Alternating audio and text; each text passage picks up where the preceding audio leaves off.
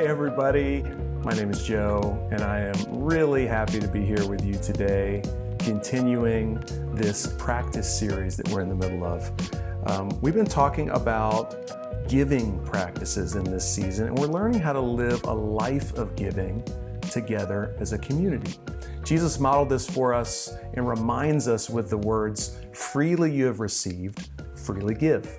And today we're talking about giving and being generous with the poor.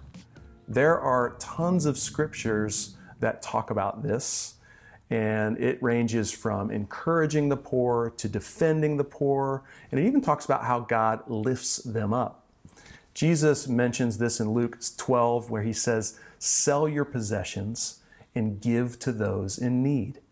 And I want to highlight another passage for us today out of Luke, where Jesus is talking about loving our enemies. And right in the middle of it, he says, Give to everyone who asks of you.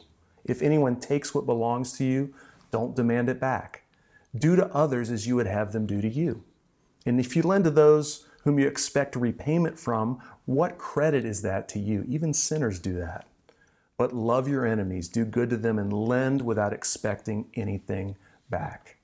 Then your reward will be great. Be merciful, just as the Father is merciful.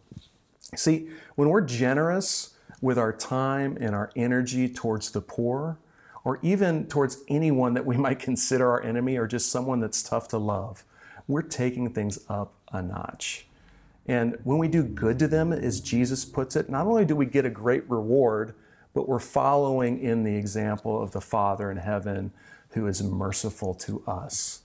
So, what would it look like for you to step into this this week?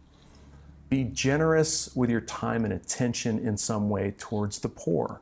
And if you show up, ask good questions, and serve them in some way, it can lead to conversations or opportunities that are not only loving, but also allow us to understand and get to know people's needs better instead of just assuming that we already know what they need.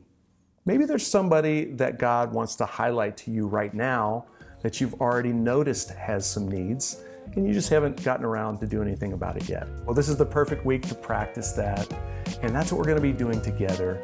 So I want to encourage you to step into this with us, and I cannot wait to hear your stories afterwards. Thanks. See you next time.